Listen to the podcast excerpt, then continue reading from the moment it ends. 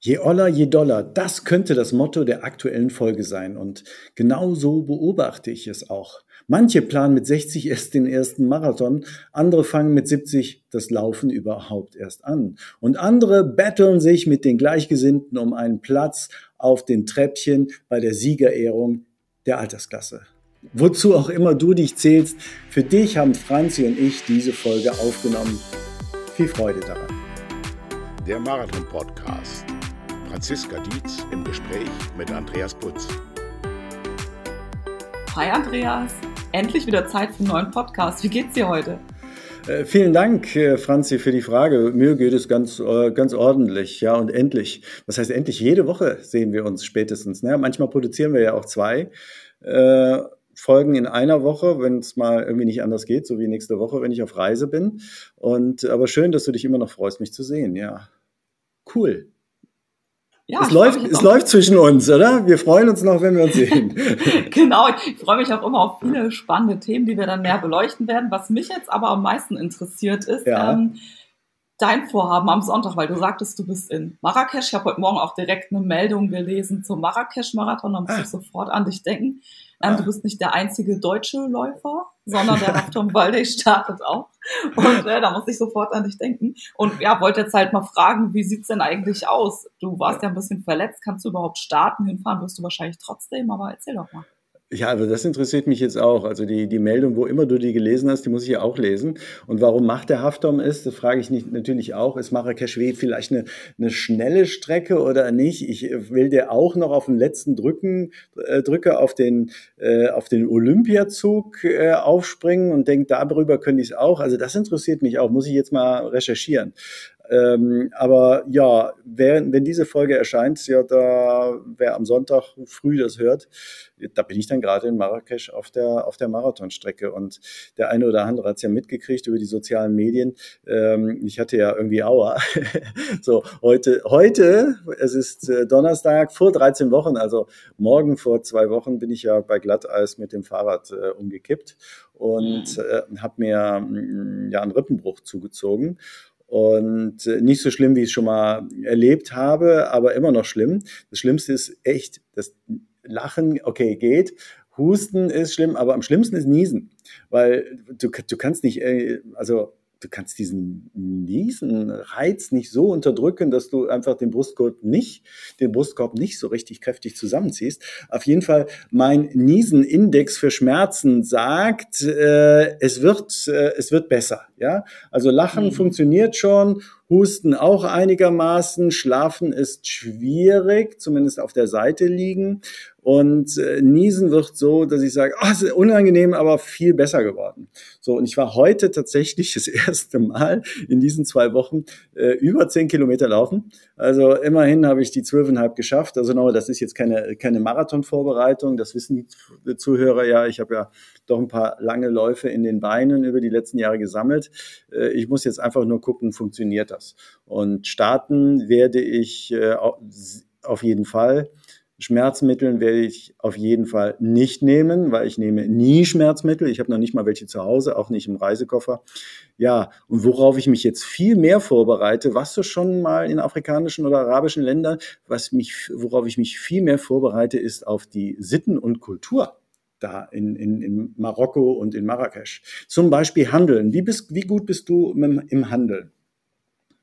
Total schlecht, weil ich einfach zu zurückhaltend bin, um zu sagen, ja, ich will weniger bezahlen. Wenn er sagt, es kostet Betrag X, sage ich ja, okay, gib ihm das Geld oder sag, nee, es ist zu teuer, ich kauf's nicht. Aber das ist ja eigentlich schon toll, da zu handeln. Das gehört ja, ich weiß es nicht, aber ich muss mich darauf einlassen, weil es gehört ja zu dieser Kultur. So, und wenn du einen Reiseführer liest oder wenn du einen Reisepodcast hörst, dann wird da immer wieder gesagt, hey, handeln, ja. Und wenn du mit Leuten sprichst, die mal da waren, die sagen, erstens, es gehört zur Kultur. Und zweitens, also wenn du nicht handelst, sind die beleidigt. Das glaube ich jetzt ehrlich gesagt nicht, aber ich kann es nicht beurteilen.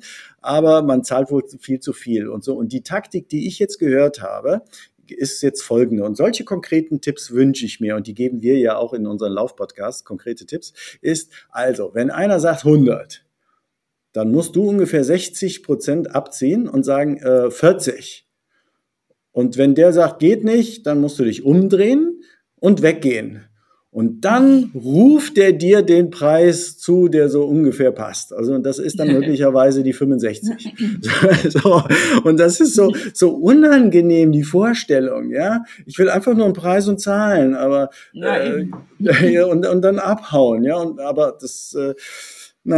offensichtlich macht man das so. Und das sind so die Themen, die mich mehr beschäftigen als jetzt, in welcher Geschwindigkeit. Ich will den Marrakesch-Marathon ja einfach nur joggen als Erlebnislauf. Aber nochmal so eine Zahl, die ich jetzt ausgerechnet habe, ist, weil ich habe irgendwann ja mal jemandem gesagt, Menschenskinder, hat er gesagt, ja, aber wie kannst du das mit so wenig Training dann schaffen? Dann habe ich gesagt, ja, ich habe ja schon ein paar Marathons in den Beinen. Das wird natürlich anstrengend für mich. Klar, ich konnte jetzt nicht so viel trainieren und vorher war ich auch in der Aufbauphase, aber ich habe ja fast 200 Marathons gelaufen. Also irgendwie mit der Erfahrung heraus, und es ist ja ein Erlebnislauf, werde ich das schon schaffen. Diese Zahl wurde ja schon ein, zwei Mal hier erwähnt. Aber dann habe ich überlegt, wie viele lange Läufe habe ich wahrscheinlich gemacht? Über 30 Kilometer. Und dann habe ich überlegt, fast jeden Sonntag. Dann habe ich mir überlegt, wenn du vor jedem Marathon 3 30er gemacht hättest, dann wären das ja 630er. Und, ja, die 200 Marathons, das heißt, dann habe ich mich vor mich selber erschreckt und dann sage ich, ich habe die Erfahrung aus 800 Läufen über 30 Kilometer und mehr. Das sind doch Zahlen, ne? Das ist doch irre, oder? Ja, klar. Ja, wir werden aber demnächst, Franzi, du hast es mitbekommen, ganz viel verrücktere Zahlen hören, wenn wir demnächst mal ein Interview führen mit den Chefs oder einem Vorstand oder einem Mitglied, wahrscheinlich dem Mario, vom 100 Marathon Club. Und da sind solche Zahlen, ja, eigentlich nichts, wo die dann sagen, ist ja was Besonderes. Nee, ist nichts Besonderes, ne? Sondern die machen keine 30er, die machen immer Marathons und dann auch über 800. Naja, aber es ist ein anderes Thema. Also, ihr Hörer, ihr Lieben, wenn ihr Sonntagmorgen diesen Podcast-Folge hört, dann drückt mir die Daumen. Und wenn ihr sie später hört, dann könnt ihr auf meiner Seite sehen. Dann habe ich wahrscheinlich einen Erlebnisbericht geschrieben, der beim Laufcampus-Blog dann irgendwie erscheint. Naja, aber eigentlich haben wir ja ein anderes Thema, Franzi. Bist du durch? Sollen wir so allmählich die Kurve kriegen zum Thema Laufen 50 plus oder Laufen im Alter? Bist du bereit, Franzi? Ja, auf jeden Fall.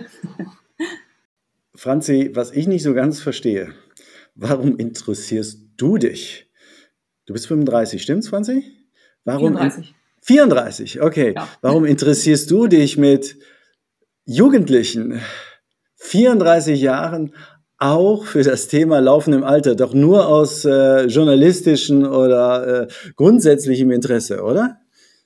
Also grundsätzlich kann man erstmal sagen, klar, man kann immer irgendwie ein paar Infos rausziehen und mitnehmen, aber wir haben ja in der Podcast-Folge zum Thema Muskelaufbau auch gehört, dass man sich aufs Alter in jungen Jahren quasi vorbereiten muss, ja. Das war nochmal so ein bisschen so der Gamechanger sozusagen, und ich merke auch mit 34, dass ich mich ganz anders mittlerweile auch schon regeneriere als vor 10 Jahren und auf einmal Wehwehchen hochkommen, die ich sonst nicht hatte, etc. Also ich denke, das wird einigen unseren Hörern ja genauso gehen, und Alter ist ja irgendwie auch immer relativ, oder?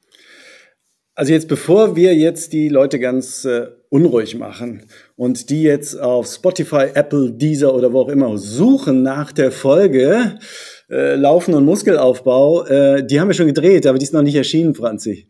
Die erscheint ist doch in Ordnung. Das ist gut. Weißt du, jetzt habe ich eben noch gesagt, wir produzieren manchmal 2 in einer Woche, so wie diese. Und schon hast du gedacht, was hat das denn mit mir zu tun? Ja, aber nochmal, das heißt, alle, die das jetzt zeitnah nach Online-Stellung, welche Café ist das eigentlich, in der letzten Januarwoche hören, die wissen, am 1. Februar Sonntag erscheint eine richtig geile Folge mal wieder, und zwar mit Ingo, wie wir sagen dürfen, für viele Professor Dr. Ingo Frohböse, bekannt aus dem Frühstücksfernsehen und aus ganz vielen Podcasts und so weiter. Und da haben wir das Thema Muskelaufbau gesprochen, und da kamen schon mal immer so seine Hinweise, dass irgendwie man mit dem Muskelaufbau, was ja heute nicht unser Thema ist und das nächste Mal, gar nicht zu früh anfangen kann, weil das Alter macht etwas mit uns. Aber wie gesagt, das wollen wir jetzt nicht unbedingt wiederholen oder nur in Ansätzen, weil da haben wir ja eine Koryphäe dann nächste Woche, zumindest für diejenigen, die das jetzt gerade relativ zeitnah nach Online-Stellung hören, haben wir dann in dem Podcast, das ist dann, glaube ich, die Folge 27. Genau. Ja, aber jedenfalls, um jetzt deine Frage zu beantworten, das hat mir schon einige Impulse gegeben und deswegen finde ich das Thema Laufen im Alter jetzt nicht uninteressant. Also, und ich denke, es könnte auch den einen oder anderen Hörer betreffen, egal in welcher Altersklasse, deswegen.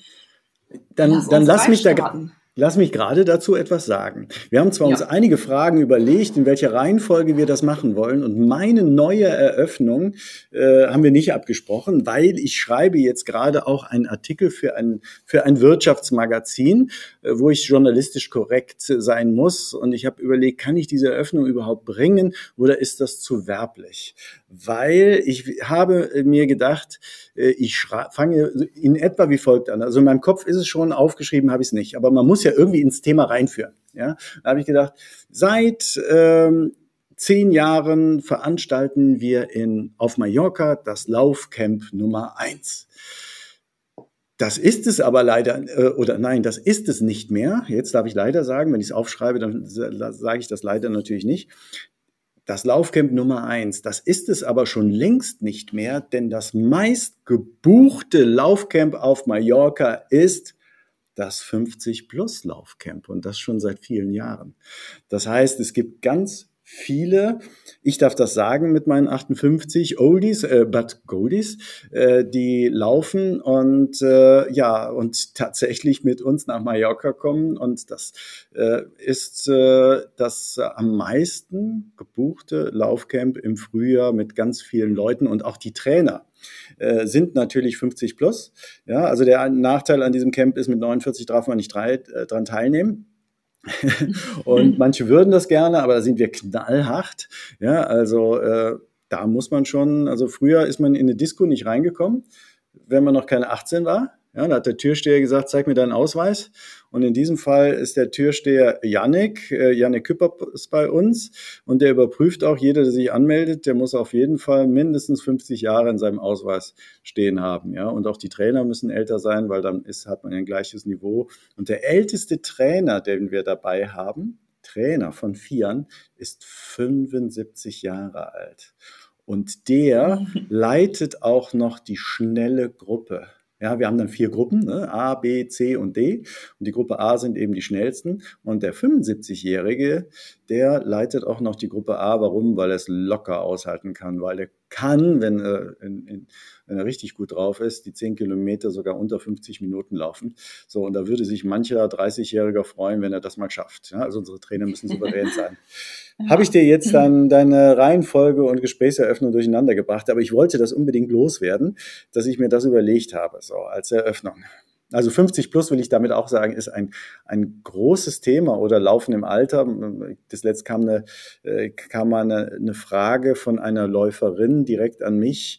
Ich bin jetzt schon 40, könntest du über Laufen im Alter mal was schreiben? Das habe ich so gar nicht so angenommen, ja, oder erkannt. Aber tatsächlich ist es ja so, älter werden tun wir ab der Geburt, ne? Jeden Tag. Also insofern... Was interessiert dich denn am meisten, Franzi? Ach du, ich glaube, wenn jetzt, sagen wir mal, jemand schon das ganze Leben lang Sport macht, klar, der bleibt dann dran, der macht immer weiter, der weiß dann vielleicht, okay, ich kann jetzt nicht mehr meine Bestzeit toppen ab irgendeinem gewissen Alter, aber bleibt trotzdem dran, was halt, denke ich, schwierig ist, im Alter, in Anführungsstrichen, mit Sport anzufangen. Wenn man jetzt so 55 bis 60 ist oder so und überlegt, oh, muss jetzt unbedingt was machen, oder der Arzt sagt, hier, Bluthochdruck, zieh jetzt mal die Bremse oder musst du mal Tabletten nehmen, ist das ja auch für viele so ein Anlass, zu überlegen, Sport zu machen. Melden sich im Fitnesscenter an, stellen fest, oh, ist nicht mein Ding, bringt nicht so viel, haben nicht so viel Zeit dahin zu fahren, also fangen sie an mit Laufen. Und da höre ich dann auch von manchen Leuten, dass die dann sagen, ah nee, ich fange nicht mehr mit Laufen an, ich bin zu alt, ist viel zu gefährlich, ich kriege ja einen Herzinfarkt und. Aber das finde ich halt interessant, wie ist es jetzt mit Leuten, die im Alter, in Anführungsstrichen, überhaupt erstmal anfangen, sportlich zu werden? Also ich glaube, wenn du diese Denke hast, ja, egal in welchem Alter, wenn du diese Denke hast, ich fange mit irgendetwas gar nicht mehr an, Da muss man aufpassen, womit. Ja, so, aber dann ist man doch irgendwie schon mit einem Bein in der Kiste. Ja, ich erinnere mich mal jemanden, also in meiner beruflichen Karriere, ich habe ja nicht immer einen auf Laufguru gemacht, sondern war ja auch Kaufmann und habe da gearbeitet, und dann war dann irgendwo ein 55-Jähriger und hat mir gesagt, also das mit den Computern fange ich jetzt nicht mehr an. Ja, der war Buchhalter, hat die Bilanzen geführt, und der hat dann irgendwie riesengroße Tabellen ausgedruckt auf DIN A1-Papier und am Boden ausgelegt, um zu gucken, wie hängt irgendwie was zusammen. So, und genauso gab es mal Leute, die sagen, Mensch, mit dem Smartphone fange ich nicht mehr an, und ich bin froh, dass meine Schwiegermutter mit ihren 88 Jahren noch ein iPad hat, und gestern war sie noch bei meinem Sohn und hat gesagt, hey, mein Online-Banking funktioniert nicht mehr, kannst du mir das mal einrichten? Sagen wir mal so, dieses, ich fange damit gar nicht mehr an. Das ist für mich alt. Und das machen Leute mit 50, mit 40, mit 60. Ja, viele haben Probleme mit dem Alter. Also ich habe einen sehr, sehr guten guten Bekannten, ja, um das nicht zu übertreiben, aber einen sehr guten Bekannten. Und der ist jetzt so Mitte 40. Und da sehe ich in jedem zweiten Posting von ihm zu sagen, ja, ich mache das jetzt nur noch so, also Bestzeit ist ja schon lange nicht mehr drin und so weiter. Ja gut, das hat er mindestens schon 10 oder 15 Mal gepostet, so in der Art, und das ist für mich ein Zeichen davon, er hat ein Problem mit dem Älterwerden. So, das mit Bestzeitlaufen ist vorbei und Altersklassen finde ich doof und so weiter. Der betont das immer wieder, weil er die Sorge hat oder weil er sich selber vielleicht noch an der Jugend misst, was jetzt Quatsch ist, ja, oder die Sorge hat, dass andere ihn messen daran, was er früher mal geschafft hat, und kann nicht akzeptieren, dass er mit 45 vielleicht nicht mehr so schnell ist wie mit 30, ja. Eine Mocky zum Beispiel, die wir beide kennen und gut schätzen, und du läufst ja hier auch stolz was heißt stolz? Ja, also gerne überzeugt auf ihre Klamotten. Gut. Ja, genau, also deswegen nicht stolz, also stolz, weil es aber Unikate sind, also nicht Unikate, aber schon was anderes ist, nicht so Mainstream. So, die hat überhaupt keine Probleme damit. Die sagt nur, oh, ich werde immer langsamer, wie auch immer sie das sagt. Ja, aber die freut sich dann auch, dann trainiert sie mal wieder, dann sieht sie, oh, sie ist jetzt doch nochmal ein bisschen schneller gelaufen als letztes Jahr und ist damit happy und sagt halt, ja, mein Gott, an meine Spitzenzeiten kann ich eh nicht mehr drankommen, aber den Switch muss man im Kopf auch hinkriegen. Und ich kenne auch viele, so wie dein Bekannter. Ja. Meine Bekannten sind dann vielleicht 50 bis 55 oder vielleicht auch 45 so um den Dreh. Und die sagen dann halt, ach nee, ich würde ja gerne Marathon laufen, aber eigentlich habe ich keinen Bock da zu starten, weil dann laufe ich halt eine 3,45 und keine 3,20 mehr, und dann ist ja für die Laufgruppe ein gefundenes Fressen, oder die haben halt auch einfach keine Lust mehr, so sich so exzessiv zu quälen, wo ich dann denke, hey, dann mach doch Pacemaker, wo ist denn dein Problem? Dann kannst du Leute beraten, kannst mit denen laufen oder such dir jemanden, lauf mit denen zusammen. Das ist halt einfach so schade, dass viele so immer an den Zeiten messen. So ticken wir halt, ne? Wir messen uns an Zeiten, und das ist meines Erachtens auch in Ordnung. Das kannst du mit 50, mit 60, das kannst du mit 45, das kannst du auch mit 70 machen. Und wie gesagt, der Heinz, der 75-jährige Trainer da, der misst sich auch noch ganz gerne in Zeiten und ärgert sich, dass es Leute gibt, die schneller sind als er. Und ich finde, das ist doch in Ordnung. Aber nochmal, der ist mit 75 nicht so gut drauf wie mit 35. Ja? Das ist in Ordnung. Ist ja also klar, man muss das alte Amt nehmen. Aber vielleicht nochmal, um nochmal den kleinen Schlenker zu bringen, weil als wir dieses 50-Plus-Camp angefangen haben vor vielen Jahren, da war ich mir gar nicht sicher, ob das Sinn macht, denn wir machen genau das gleiche Programm wie bei dem Nummer 1-Camp. Wir machen 1:1 das gleiche Programm. Natürlich thematisieren wir Dinge dort, die Ältere mehr haben. Wir betonen, wie wir heute noch drauf kommen, das Thema Regeneration. Wir reden etwas über die Schlüsseleinheiten, die anderen sind. Wir erklären, wie wir es heute noch machen werden, was eigentlich Älterwerden jetzt so organisch eigentlich bedeutet. Aber der Haupteffekt ist, dass diejenigen, die an so einem Camp teilnehmen, und deswegen vielleicht machen auch Lauftreffs 50 plus Sinn, muss ich mal drüber nachdenken. Du weißt ja, was wir planen. Aber der Hauptgrund ist, glaube ich, dass diejenigen sagen, wir sind da in einem geschützten Bereich. Das heißt, wir sind alle 50 oder älter. Und da brauchen wir und da stehen wir nicht im Vergleich mit einem 25-Jährigen oder einer 30-Jährigen, so, die natürlich eine schönere Haut hat als wir, die natürlich schneller sind als wir, die, ich müsste sagen, mehr Haare auf dem Kopf haben als ich. Ja? Aber da gibt's ja auch ältere Männer, die haben auch noch mehr Haare als ich. Naja. Wir kennen da ein paar davon, so, aber nochmal, das heißt, das ist ein geschützter Bereich und das ist vollkommen in Ordnung. Und da haben die ähnliche Themen und wenn dann einer sagt, boah, wenn ich morgens aus dem Bett aufstehe, da brauche ich erstmal eine Minute, um reinzukommen und dann sagen alle, ja, das ist doch normal, ja, so, und das traut man sich dann eher mal zu erzählen, als wenn du dann irgendwie, sagen wir mal, die Jungen, knackigen Menschen um dich herum haben, ne, die keine Orangenhaut haben, die irgendwie so auch einfach... Doch, man kann auch mit 25 Orangenhaut haben. Also ich glaube, dass ich würde das nicht so ganz so krass den Cut sehen, weil ich habe zum Beispiel, als ich mit Laufen angefangen habe, war ich in einer Laufgruppe, die sind jetzt alle so 65 bis 70, ne? Und ich war halt 18 und die waren halt dann schon fast 50, ne? Und klar hatten die andere Themen als ich, aber das war eigentlich easy, war alles nicht so schlimm. Und ich glaube, bei einem 50-Plus-Camp ist einfach dieser geschützte Raum, damit keiner sich weil die Leute dann vielleicht denken, oh Gott, ich fahre nicht mit, will mich nicht bei einem 20-Jährigen zum Klops machen, was ja aber eigentlich im Idealfall auch nicht so ist. Aber kommen wir vielleicht nochmal darauf zurück, jetzt um doch mal irgendwie so einen Faden reinzubringen, wir zwei. Genau. Also aber auch nochmal, wenn wir zwei der Meinung sind, hey, mein Alter ist doch okay und wir genießen es, mit Älteren zusammen zu sein, ja, also auch ich, dann finde ich es doch trotzdem in Ordnung, wenn irgendeiner sagt, jo, ich möchte aber unter uns bleiben. So, ich finde das jetzt auch nicht schlimm, ne? Deswegen, ich finde das gut mit dem Camp. Was ist eigentlich Altern? Ja, also wie ich eben mal so gesagt habe, Altern fängt ja im Prinzip das Älterwerden ab der Geburt an. Ne? Und jeden Tag werden wir ein bisschen älter. Aber das, was wir mit Altern eigentlich meinen, und das fängt bei dem einen früher oder später an, ist einfach der Verlust der maximalen Leistungsfähigkeit, die wir irgendwann haben. Und das ist irgendwie in jedem Bereich. Ja, und das fängt früher oder später an, aber irgendwo so, ich sag jetzt mal zwischen 30 und 40. Nochmal, wir wissen in der Marathon-Szene, um auf den Laufsport zurückzukommen, wissen wir, dass ich weiß nicht, wie alt Eliud Kipchoge ist, aber der dürfte zumindest Ende 30 sein. Ich glaube, der grüßt die 40 schon. 38, glaube ich. Ja, der grüßt die 40 jetzt irgendwann bald und der hat das gleiche Leistungsniveau wie der 21-jährige, glaube ich, Kevin Kiptum, der jetzt gerade Rekord gelaufen ist. So, wir wissen, wem die Zukunft gehört, das ist auch ganz klar, aber so mal im Laufsport ist Älterwerden durchaus noch ein Vorteil.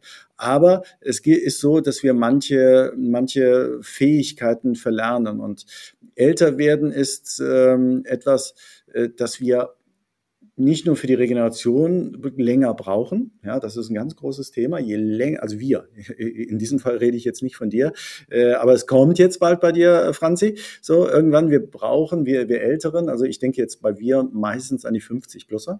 So aus meiner eigenen Erfahrung, weil ich das festgestellt habe, als ich 45 war, habe ich gedacht, ach ja, was soll der ganze Quatsch, ja.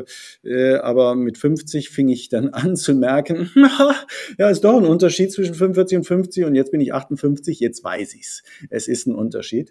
So, und wir brauchen länger für die Regeneration und das ist in Ordnung. Da kann man sich am Training darauf einstellen, dass man länger braucht für die Regeneration. Aber das Traurige ist eigentlich, dass nicht mehr alle Regenerationsprozesse funktionieren zu 100%. Das heißt, Regeneration heißt ja Erneuerung. Und jetzt stellen wir uns mal einen jungen Menschen vor, einfach von mir aus ein Kind also ein richtig junges Kind und das grinst und das lacht den ganzen Tag. Ja, Franzi, wir lachen immer, wenn wir hier die Vorgespräche haben, dann lachen wir über uns. So, und hoffentlich lacht der eine oder andere jetzt hier auch mit uns zwischendurch mal, wir lachen. So, und die Kinder lachen viel, viel, viel, viel, viel mehr als wir, aber die haben trotzdem keine Falten.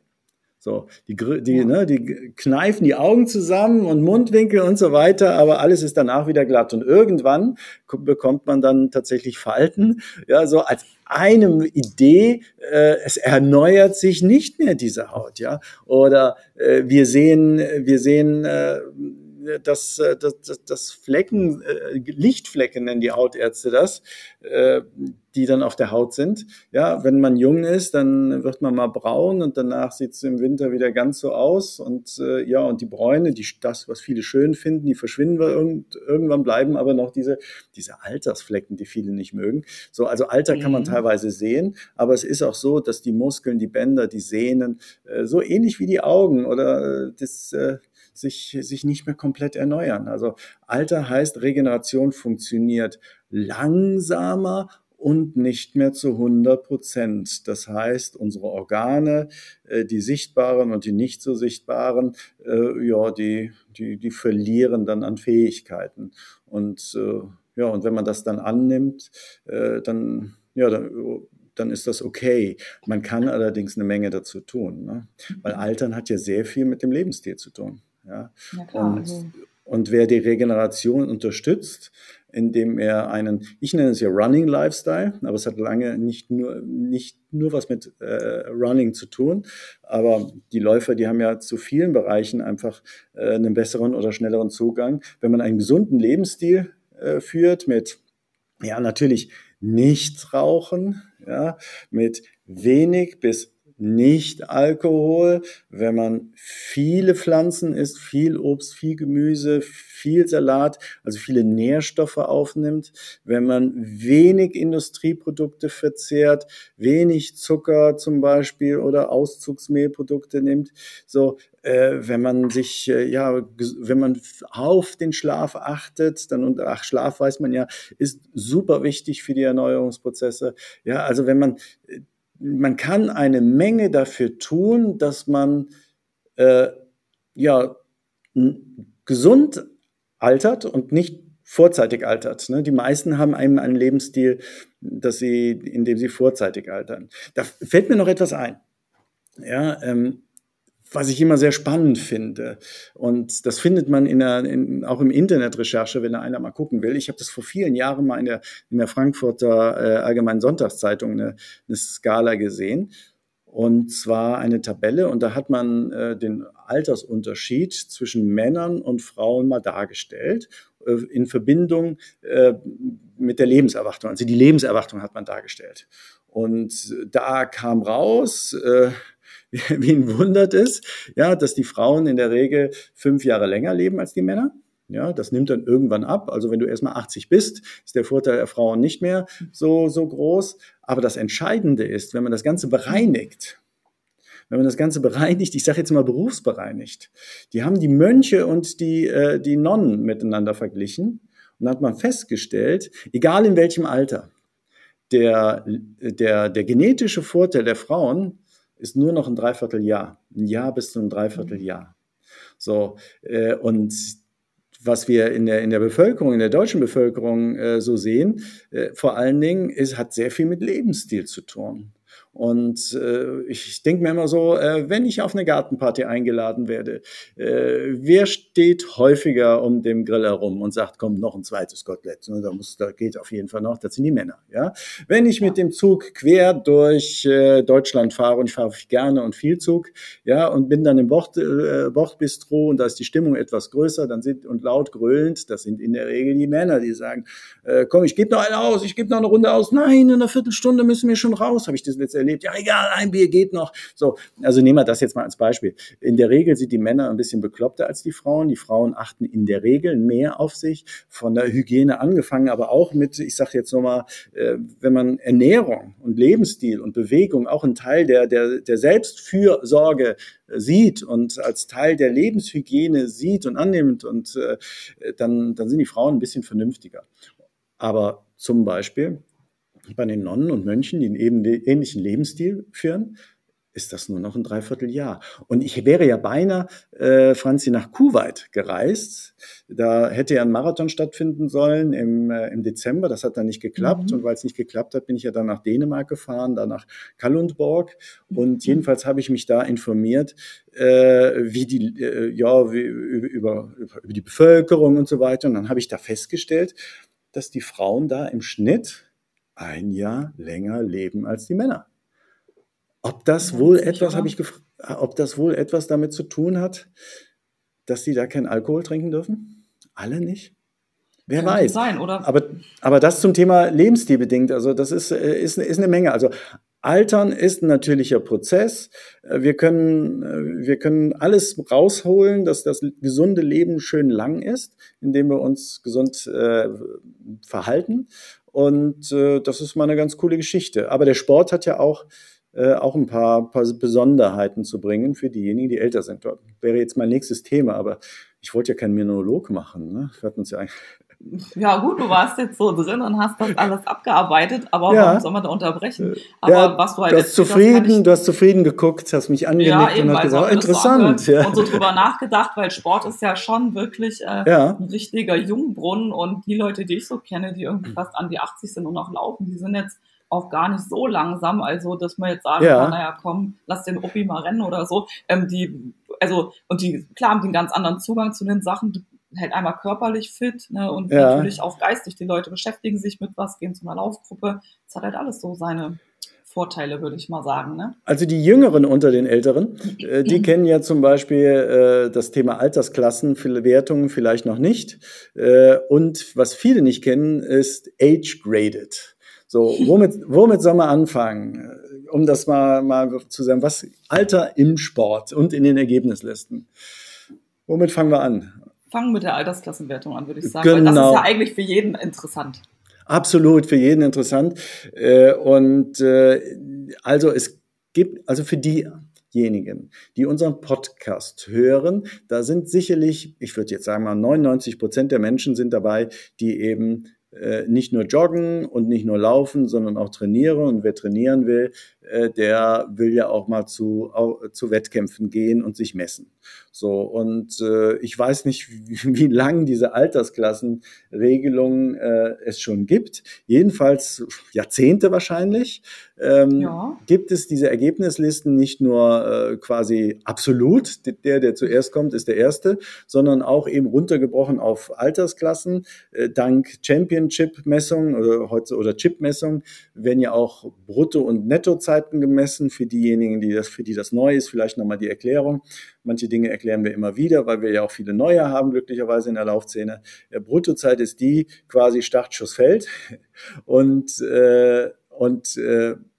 gestoppt wird, wenn man mit dem Chip über die Ziellinie läuft. Ja, das ist so mal das eine.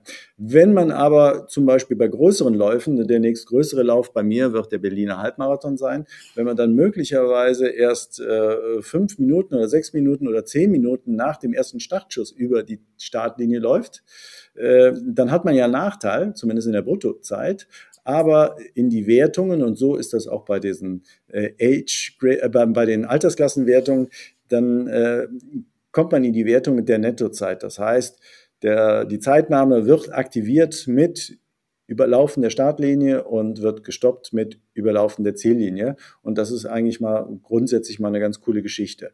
Ja, aber das ist nicht die einzige coole Geschichte, sondern wir reden hier über Altersklassen. Und da gibt es eben Altersklassen für die Jugend, dann gibt es die Hauptklasse. Jetzt weiß ich es gar nicht so genau. Endet die Hauptklasse bei 35 oder 40? Ich weiß es nicht. Ich glaube bei 35, weil es steht schon oft Senioren. Ja. M35 oder W35, du sagst natürlich W als erstes, ja. Das ist ja klar, da guckt man eben dann drauf. Das heißt, das ist das, wo du jetzt drin bist, ja. Du wirst dieses Jahr 35. Das heißt, du bist jetzt in der W35, und dann gibt es dann die W oder M, ne, weiblich oder männlich, für 40, 45 und so weiter. In der Regel, in den meisten Ländern, alle 5 Jahre rutscht man dann in eine nächste Altersklasse. Und das hat, wie ich finde, eine ganz coole Geschichte. Wie gesagt, für den Kumpel, von dem ich eben gesprochen habe, der nimmt das nicht so an. Der sagt, er findet das blöd. Ich weiß gar nicht, warum man das blöd finden soll. Sondern da kann man eben gucken, wer noch in meinem Alter ist jetzt gerade unterwegs. Und ja, je älter man wird, umso spannender ist denn tatsächlich der Blick darauf, eben zu gucken, wer in meiner Altersklasse 60, 65, 70 ist noch am Start. Und dann wird man feststellen, mit 70 sind nicht mehr so viele wie mit 35. Ja, und dann kann man sich freuen, dass man zu den wenigen gehört, weil die anderen haben schon längst aufgegeben oder können nicht mehr oder was weiß ich was.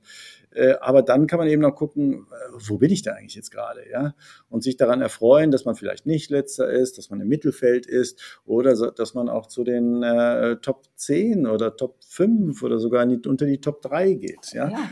Aber das ist das Schöne, die schöne Relation. Ja, das ist die schöne. Weißt du, dazu fällt mir ein, dass es ja auch nicht nur im Alter so toll ist, auch wenn man ganz jung ist. Weil als ich meinen ersten Marathon gelaufen bin in Kassel, da war ich 18 und da habe ich erstmal gleich einen fetten Pokal bekommen, weil ich ich war Platz 1 in der U20, war auch die Einzige in der U20, aber das war eine richtig tolle Motivation, weil jetzt bräuchte ich ja an einen Pokal oder so gar nicht mehr zu denken. Und gerade als junger Mensch motiviert einen das ja dran zu bleiben und als alter Mensch auch. Also ich glaube, das ist halt schon richtig schön, wenn man so ganz oben oder ganz unten dann halt ist. Unbedingt. Und da kann man sich ja freuen. Da kann man jetzt nicht sagen, ja, in der Altersklasse 70 oder 60 sind ja nur noch 10 oder 15. Ja, das ist aber, du bist der Überlebende unter den Sportlern. Ja, eben. Ja, und manche Junge sind eben noch nicht so weit. Die fangen dann erst mit 30, 35, 40 mit dem Laufen an. Ja, also insofern nicht irgendwie schlecht reden, die Platzierung, sondern annehmen und gucken. Und das finde ich richtig gut. Und ich finde das eine richtig faire Geschichte. Also Altersklassen gibt es. Aber das wissen jetzt auch, denke ich mal, die meisten unserer Zuhörer, weil gerade wer diese Folge hört, der interessiert sich ja für 50 plus und Laufen im Alter. Aber was viele noch nicht wissen, ist diese Age-Graded-Wertungen.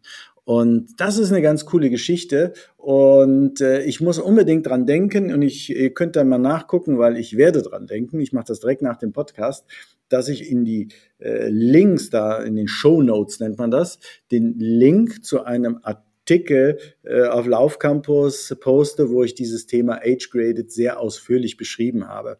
Age-Graded heißt, dass es vor, ich weiß nicht mehr, 30 Jahren ungefähr mal in Amerika, in den USA, im Leichtathletikverband Senioren gab. Die wollten einfach genauer wissen, was ihre Zeit wert ist. Und da haben die alle Altersklassen, Zeiten und Rekorde eben in Relation gesetzt zu den absoluten Rekorden.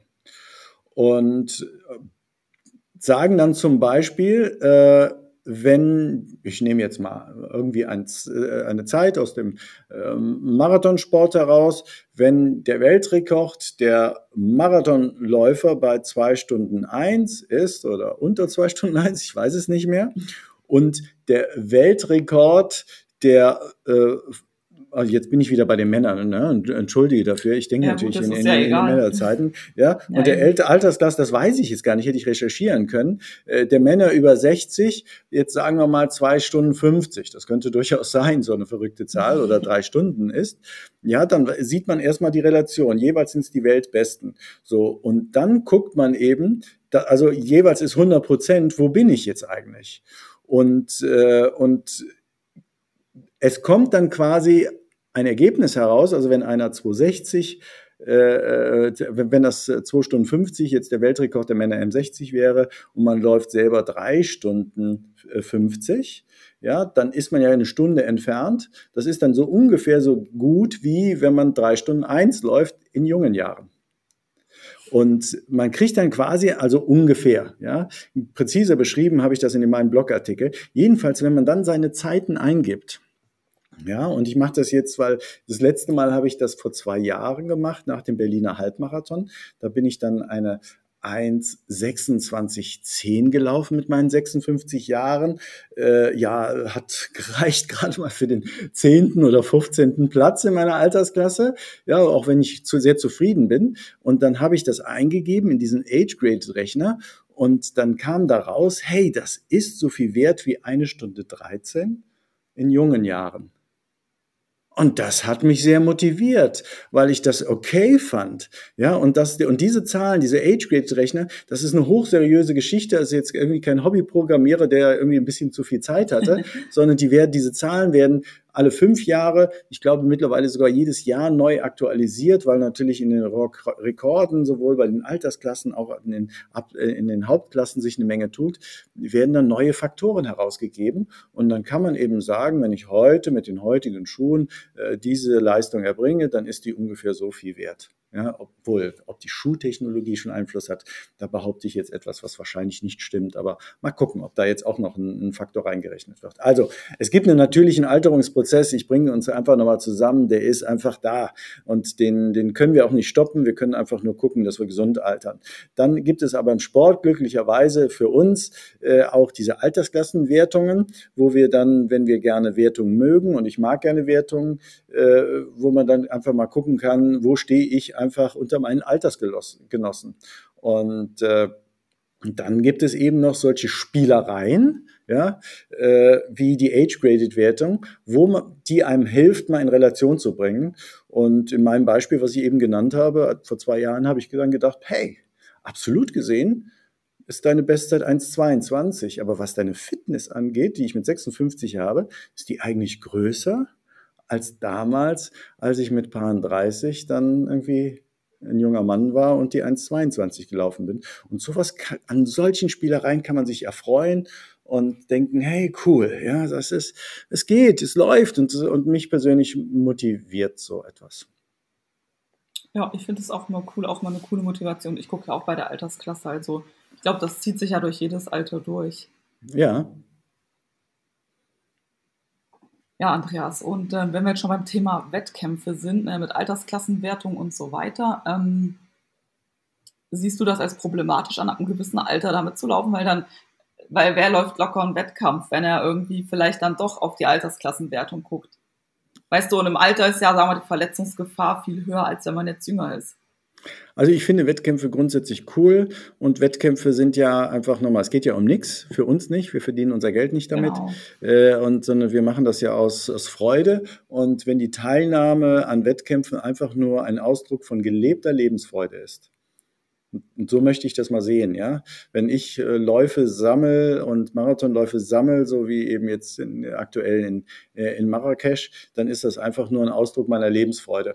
Und wenn man dann, wenn man in Wuppertal irgendwie den Schwebebahnlauf macht oder in Frankfurt den Spiridon, hieß der früher Halbmarathon, oder egal, ob das kleine oder große oder lokale oder überregional bedeutende Events sind, dann ist das doch mal ein Zeichen von Lebensfreude.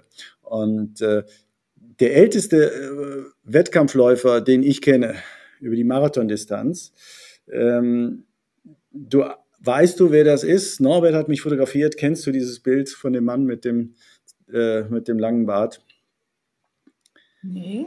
Fauja Singh, ja, Fauja Singh, Inder, ja? Ja, und der sehr wahrscheinlich den Altersklassen-Weltrekord hält in M90, zumindest habe ich das so gelesen.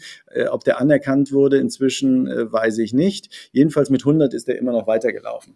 Und also 5 Stunden 39, also das ist das, was ich mir im Augenblick gemerkt habe, weil im Jahr 2055 werde ich ja diesen Weltrekord brechen. Das ist schon seit vielen Jahren mein Ziel. Ich muss aber noch 31 Jahre warten. Aber das kriege ich auch noch hin. Und 5 Stunden 39. Und dieser Fauja Singh, wann hat er mit dem Laufen begonnen?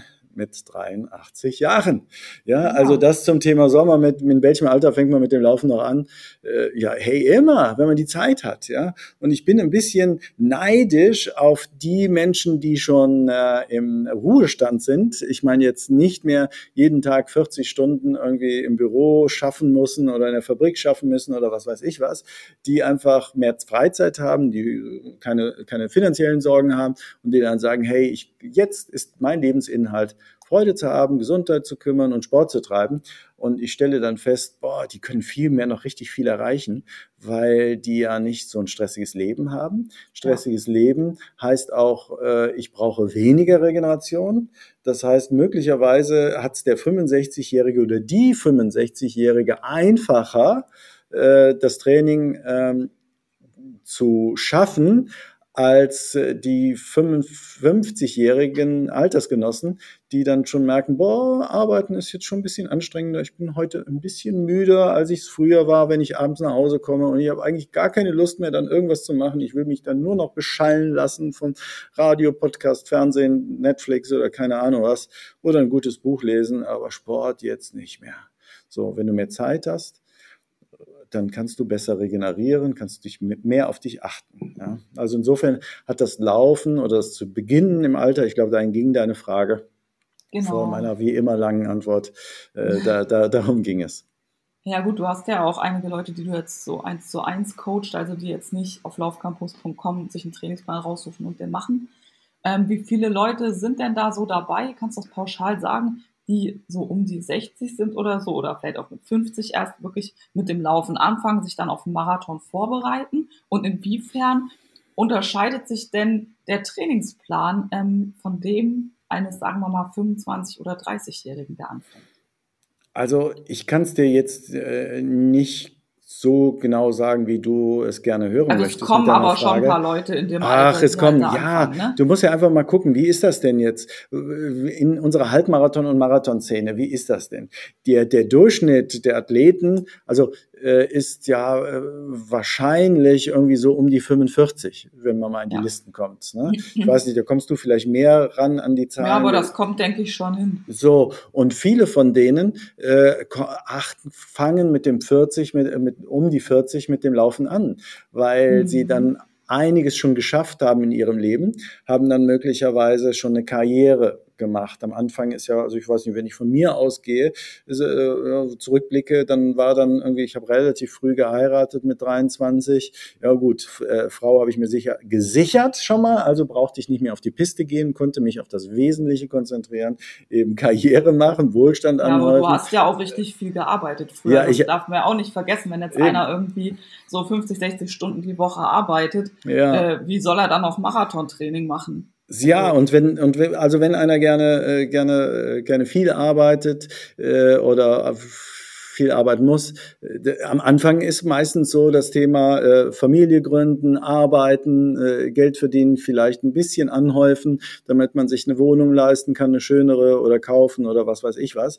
Ja, und dann kommt der Lebensstil, die Gesundheit manchmal zu kurz und dann läuft man irgendwann an einem Spiegel vorbei, an einem Schaufenster und denkt, boah, ja, irgendwie bist du auch schon mal lockerer dran vorbeispaziert oder der Bauch, der war früher nicht da. So, und also ich glaube nicht so sehr an den Begriff der Midlife-Crisis, also nicht glauben. Ich habe es nicht erlebt, deswegen kann ich es nicht sagen, aber es kommt ja auch dann irgendwie die Zeit, wo du denkst, hör mal, damals, ja, da warst du aber vor 20 Jahren warst ja deutlich fitter, ja. Ist das jetzt Alter, deine Unfitness, oder ist das Lebensstil bedingt? Und dann erkennen viele, die dann irgendwie mit 40, das war auf den Anfang, dass das dann eigentlich Lebensstil bedingt ist, weil wenn die sich nämlich bewegen, dann erinnert sich der Körper durchaus an die alte Fitness. Es gibt ja so einen wunderschönen Begriff des Muskelgedächtnisses. Dann erinnert er sich und wir können relativ schnell uns nicht die Jugend zurückhalten, aber holen,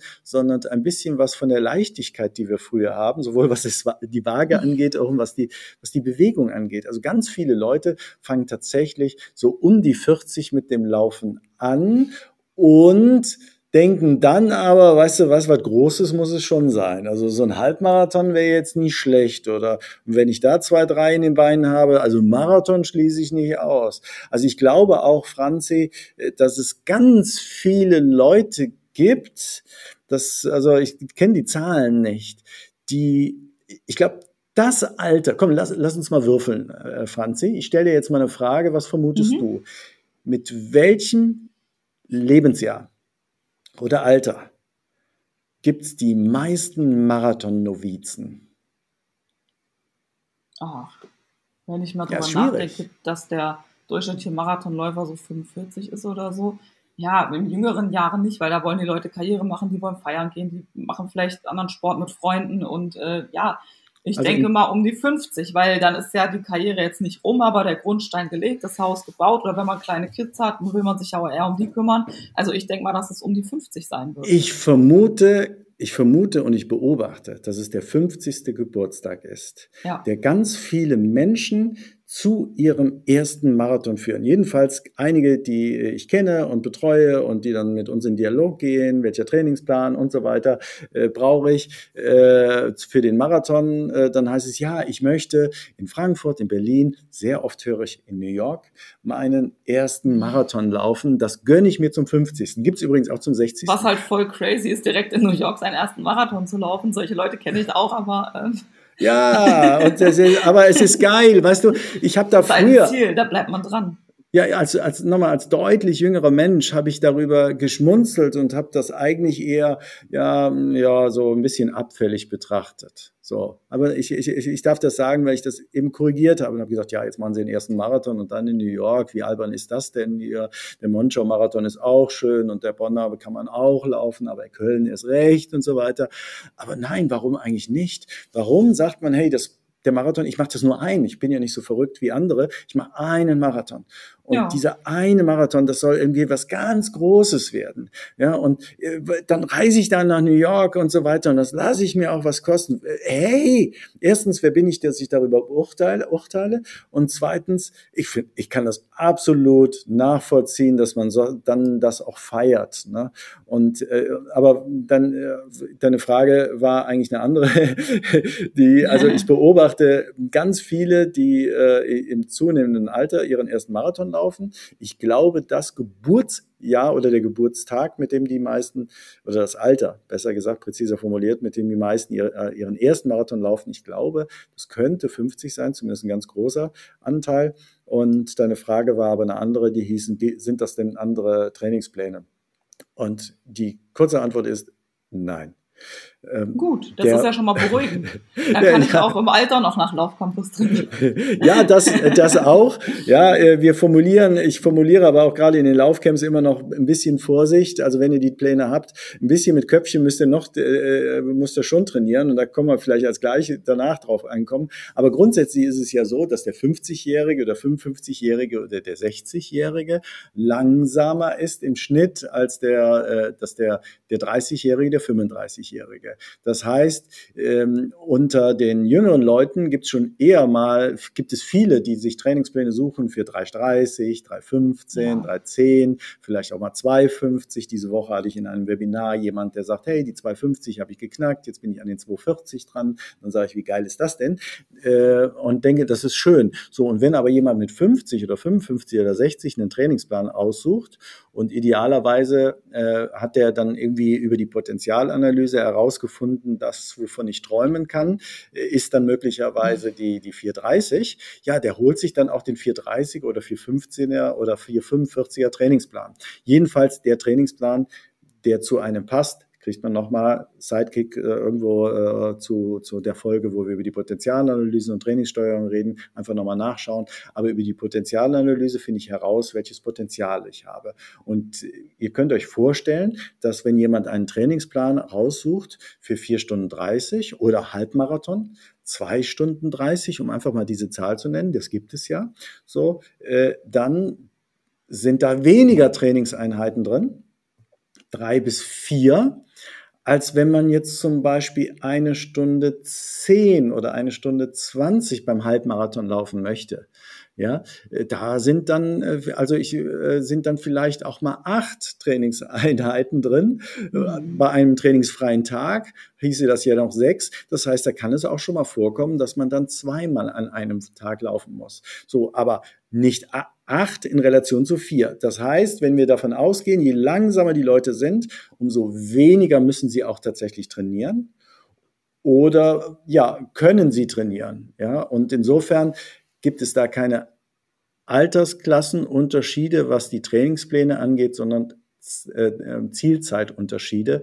Und da ist man in der Regel richtig, in der Regel auf der sicheren Seite. Nichtsdestotrotz thematisiere ich gerne dieses Thema mit Köpfchen trainieren.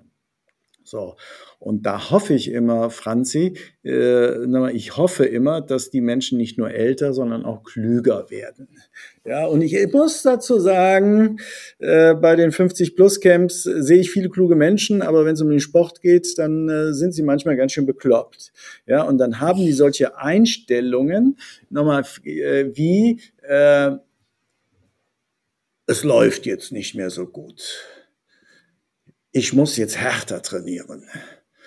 Und das, meine ich, ist logisch, weil die Leute denken, früher habe ich trainiert und ich bin schnell besser geworden, jetzt muss ich härter trainieren, um das gleiche Ziel zu erreichen. Das ist ein falscher Gedanke. Klüger wäre, es läuft nicht mehr so gut, das heißt, ich brauche mehr Zeit für die Regeneration, ich muss nicht härter trainieren, sondern klüger trainieren tatsächlich, dann möglicherweise eben mehr richtig machen, weniger Fehler machen, kein Übertraining riskieren, nach den richtigen Pulsbereichen laufen und denken,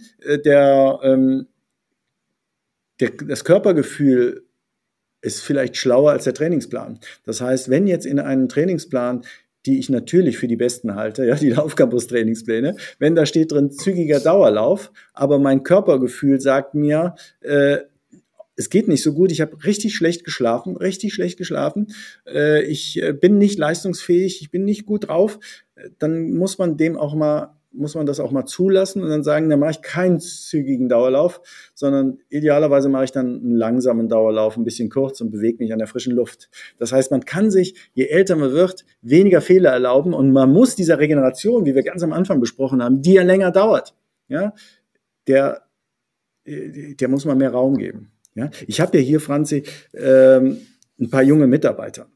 Und glücklicherweise verhalten die sich wie junge Mitarbeiter. Ja, die gehen einfach mal auch lange aus. So. Und machen einfach das, was junge Menschen noch mehr machen als ältere Menschen.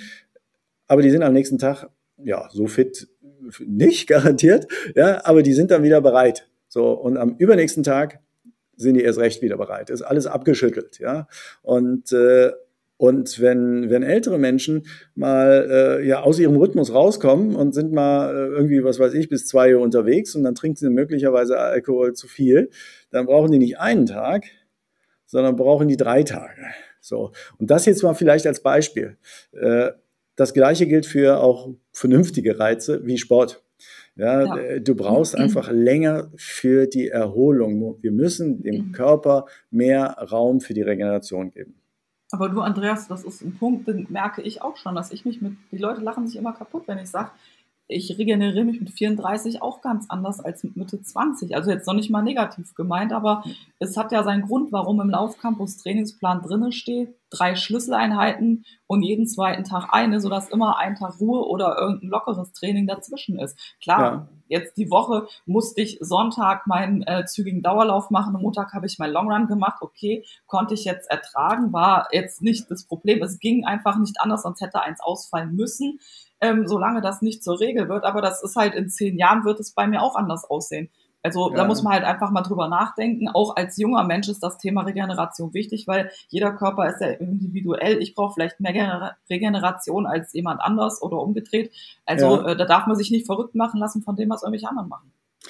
Darf ich dir einen Trainingstipp gerade geben?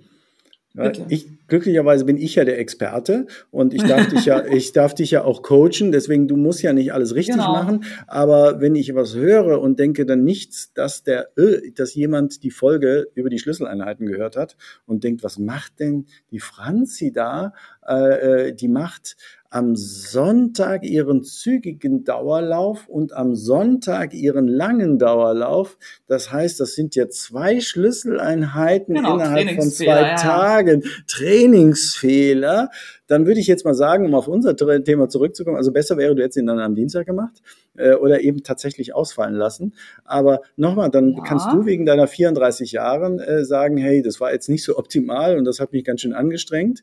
So, und du wirst das verkraften. Aber wenn du das mit 55 Jahren machst, dann wirft dich das eine ganze Woche zurück. Ja? Also, genau, das meine ich. Also da muss man halt jetzt auch immer gucken, wie ist es? Klar, mit 25 war alles easy, da habe ich mich kaputt gelacht, ne? Aber ich merke das da jetzt auch schon. Also das betrifft jetzt nicht nur irgendwelche 80-Jährigen, sondern eigentlich Leute in jedem Alter. Ne? Ja. So. Wo sind wir jetzt gerade? Habe ich dich komplett rausgebracht, aber wir sollten vielleicht noch etwas, weiß nicht, wann kommt die Frage eigentlich, was kann sein, dass wir die übersehen haben, aber ich möchte ein Wort hier auch schon mal platzieren. Wer mehr davon erfahren will, hört ja dann die Folge mit dem Muskelaufbau. Es gibt ja so ein paar Leute, die behaupten, ab 30 oder 35 wird alles schlechter. So, ja, grundsätzlich habe ich ja eben gesagt, tatsächlich ist es so, irgendwann sind die Erneuerungsprozesse nicht mehr so. Aber solche Geschichten wie Muskelabbau ist doch ganz normal, der Körper verliert jedes Jahr 1% der Muskelmasse, zum Beispiel, um das jetzt mal zu nennen, das ist normal, aber das muss nicht sein. Ja? Wenn wir so leben, wie viele von uns leben, das heißt, wir sind so wie wir zwei jetzt, Franzi, sitzend, und wenn wir heute Abend auch noch sitzen und zwischendurch auch noch die ganze Zeit sitzen, dann woher soll die Muskulatur eigentlich den Grund haben, zu bleiben? Nein, wir brauchen sie nicht. Also deswegen ist es normal, dass wir einen Großteil unserer Muskulatur durch Inaktivität, ich komme nochmal auf mein Wort Lebensstil, durch Inaktivität verlieren. Wenn du aber Garten- und Landschaftsbauer bist, wenn du Bauarbeiter bist, wenn du eben ins Fitnessstudio gehst, als der 83-jährige Fauja Singh, über den ich eben erzählt habe, zum Laufen gekommen ist. Ich weiß von dem, der hat ein Leben lang eben auf einem Bauernhof gearbeitet, eben Felder bestellt und so weiter. Mhm. Der hatte garantiert eine bessere Basis als viele 50-Jährige. Das heißt, wir haben auf der einen Seite verlieren wir an Muskulatur, aber nicht, weil das normal ist, da sollte sich keiner mit arrangieren. Ist ja normal, dass ich weniger Muskulatur habe. Ja, normal schon, aber nicht natürlich. Das heißt, wenn du kannst dagegen arbeiten, kannst dagegen antrainieren. Und du kannst etwas für dich tun. Also ich kenne 80-Jährige, die gerne ins Fitnessstudio gehen oder die im Ruderclub arbeiten. Die haben ein Kreuz. Ja, da kann ich mich hinter umziehen, ja. Die haben viel mehr Muskeln als ich, aber ich bin ja auch so ein Langstreckenfuzzi, ja. So, also das heißt, es gibt Dinge, die verändern sich. So, der Muskelanteil wird niedriger und dann kommt noch im zunehmenden Alter, die meisten Trainingswissenschaftler sagen so um die 70, kommt auch noch wirklich altersbedingter Muskelschwund dazu. Mhm. Das Wort heißt Sarkopenie. Und das ist irgendwie etwas, was ich im Fokus habe. Das könnte ja in 10 Jahren auch auf mich zukommen. Und deswegen versuche ich jetzt meine Basis zu erhöhen. Das heißt, wenn das Unvermeidliche kommt, möchte ich das aber von einer größeren Basis her dann aushalten. Ja? Oder, also das Thema Muskelmasse. Nehmen wir das Thema Steifigkeit und Beweglichkeit. Ja, ich sehe es bei unseren Laufcamps, da gibt es 40-Jährige, die sind ziemlich steif und dann gibt es 60-Jährige, die sind recht beweglich. So, und der Unterschied zwischen den beiden ist, dass die 60-Jährigen in der Regel nicht mit 58 angefangen haben, Yoga zu machen, sondern dass die sehr lange schon etwas für sich getan haben. Mhm. Und dann sagen man dann möglicherweise die 30- oder 40-Jährigen, nein, Yoga ist nichts für mich, ich bin nicht so beweglich. Ja, und dann grinse ich, ja, und dann sage ich, ja, hat mir schon mal einer gesagt, Laufen ist nichts für mich, ich habe keine Kondition. Ja, da lacht er dann auch, ja, das eine kommt von dem anderen, ja, und die Beweglichkeit kommt. Also Muskelmasse ist ein Thema, Beweglichkeit, dranbleiben, Yoga machen, dehnen und so weiter. Ja? Und natürlich ist es auch so, was wir verlieren ist, wenn wir uns nicht mit dem Ausdauersport tatsächlich beschäftigen, wenn wir kein Cardio-Training machen, wenn wir nicht spazieren, walken, wandern, Radfahren zum Beispiel, dann verlieren wir die Fähigkeit, Sauerstoff aufzunehmen und mit Hilfe von Sauerstoff auch unsere Fette zum Beispiel in Energie umzuwandeln. Also die VO2 Max, der ein oder andere lässt das messen bei einem Profi oder die anderen nehmen also die Uhren dazu, die sinkt dann im zunehmenden Alter. Ja? Und und dann vielleicht auch nochmal, wenn man im Alter irgendwann einsteigt, was schon eine Geschichte ist, ein Päckchen ist, sind Vorerkrankungen, die man hatte, wenn man dann einsteigt. Aber da muss man sich auch arrangieren. Ne? Mhm. Aber der Aber der Vorteil ist, um das jetzt vielleicht mal zu sagen, wenn man nämlich dann irgendwann anfängt, so, und ich arbeite jetzt einfach mal die Liste ab, die wir gemacht haben, was bewirkt das Ganze denn? Ja, also wir haben eben gesagt, wir haben vielleicht Muskeln verloren, wir haben Beweglichkeit verloren, wir haben unsere VO2 Max, die ist gesenkt und so weiter, so, aber was können wir denn erreichen? Genau die Umkehrung dieser Prozesse können wir erreichen, das heißt, wer dann anfängt zu laufen und wer auch noch vernünftig trainiert, abwechslungsreich trainiert, mit allen Schlüsselreizen in der Woche, der verbessert sein Herz-Kreislauf-System. So, und das kann man wunderbar messen. Der Ruhepuls zum Beispiel, auch wenn man, also der Puls, wenn man morgens aufsteht, also auch jetzt beim Sitzen, der ist irgendwann niedriger, ja, aber jeder Belastungspuls ist niedriger.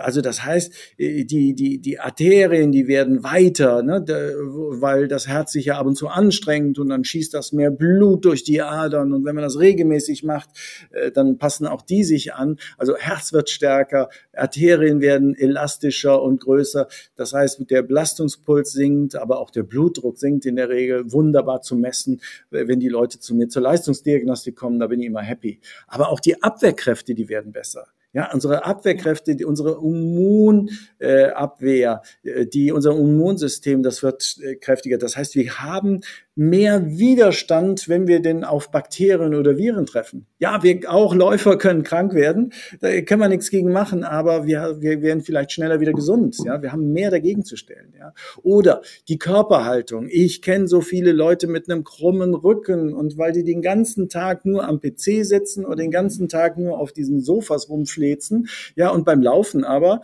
ja, ich sehe jetzt gerade Franzi und ich, wir richten uns jetzt auch gerade auf, jetzt während wir uns gerade zugucken. Genau. Ja, das heißt, beim Laufen richtest du dich natürlich auf und du trainierst dich, ja, und am schnellsten voran kommt man eben mit einer geraden Körperhaltung, und wer dann auch noch neben dem Laufen sagt, ja, Stabi-Training habe ich auch mal gehört, und macht dann plötzlich irgendwie mal eine Plank oder mal eine Liegestütze oder einen Seitstütz und so weiter, noch besser. Das Gewicht verringert sich, ja. Ja, ihr kennt die Geschichte, warum habe ich angefangen zum Laufen? Nicht, weil ich so klug war, sondern weil meine Frau klug war, mir zu Weihnachten eine Waage zu schenken. Ja? Und das ist jetzt 30 Jahre her, also sie hat mir gesagt, tu was für dich. Ja? Und ich habe dann mit dem Laufen angefangen, und das Ergebnis ist, ich habe dann irgendwann ein Wohlfühlgewicht gehabt. Oder die Knochendichte, ja, die Knochendichte können Ärzte ermitteln, die wird größer. Also auch ein Knochen ist ein gut durchblutetes Organ, und gut durchblutete Organe im Vergleich zu Bänder und Sehnen, die passen sich sehr schnell an. Das heißt, wenn wir laufen, und dann kommt es ja immer zu Stauchungsprozessen, und dann kommt es entsprechend wieder zu einer Anpassung, zu einer Erneuerung. Also auch Knochen brauchen Impulse, und wer regelmäßig trainiert und die Knochen fordert, der leidet wahrscheinlich weniger unter Osteoporose. Aber es gibt auch Leute, die erleben, dass irgendwie das Leben, was so stressig ist, wo sie ab und zu mit schlechter Laune möglicherweise in den Tag gehen oder aus dem Tag herausgehen, das Laufen direkt auf die Psyche wirkt. Ja? Also das heißt, Stress ist niedriger, Depressionen können gelindert werden, eben indem man tatsächlich zum Laufen findet, ja.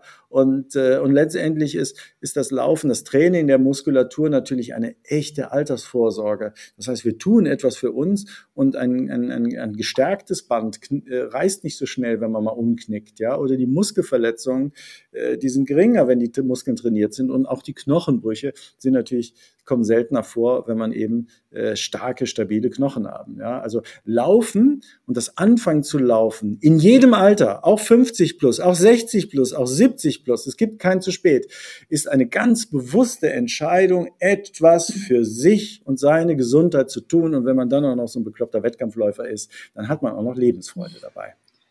Ja, und ich glaube halt, wenn man jetzt wirklich im Alter mal irgendwie, sagen wir mal, an Krebs erkrankt oder so. Ich meine, da muss man ja nicht unbedingt jetzt sterben, aber ist ja trotzdem für den Körper anstrengend. Aber wenn man schon eine gewisse Grundfitness hat, steckt man das ja auch wieder ganz anders weg. An sowas denke ich beispielsweise. Ne? Ja. So, ich mache jetzt viel Sport, laufe viel, also aufs Alter vorbereiten, hört sich jetzt so ein bisschen die Weltuntergangsstimmung an, aber egal, welche Krankheit man jetzt hat oder eine OP oder irgendwas, ein fitter Körper steckt es immer anders weg. Das finde ich persönlich für mich auch immer eine schöne Motivation, aktiv zu sein, das für die Gesundheit zu machen, egal ob man jetzt einen Marathon läuft oder nicht, darum geht es ja primär erstmal gar nicht. Das ist ein absolut wertvoller Impuls. Wir beide haben glücklicherweise sowas noch nicht erlebt, eine Krebstherapie. Nee. Aber eine Krebstherapie, eine ärztlich angeleitete, ist zehrend für den Körper. Und wenn man das eben von einer gesünderen, stabileren Basis aus erlebt, dann ist das richtig. Ja?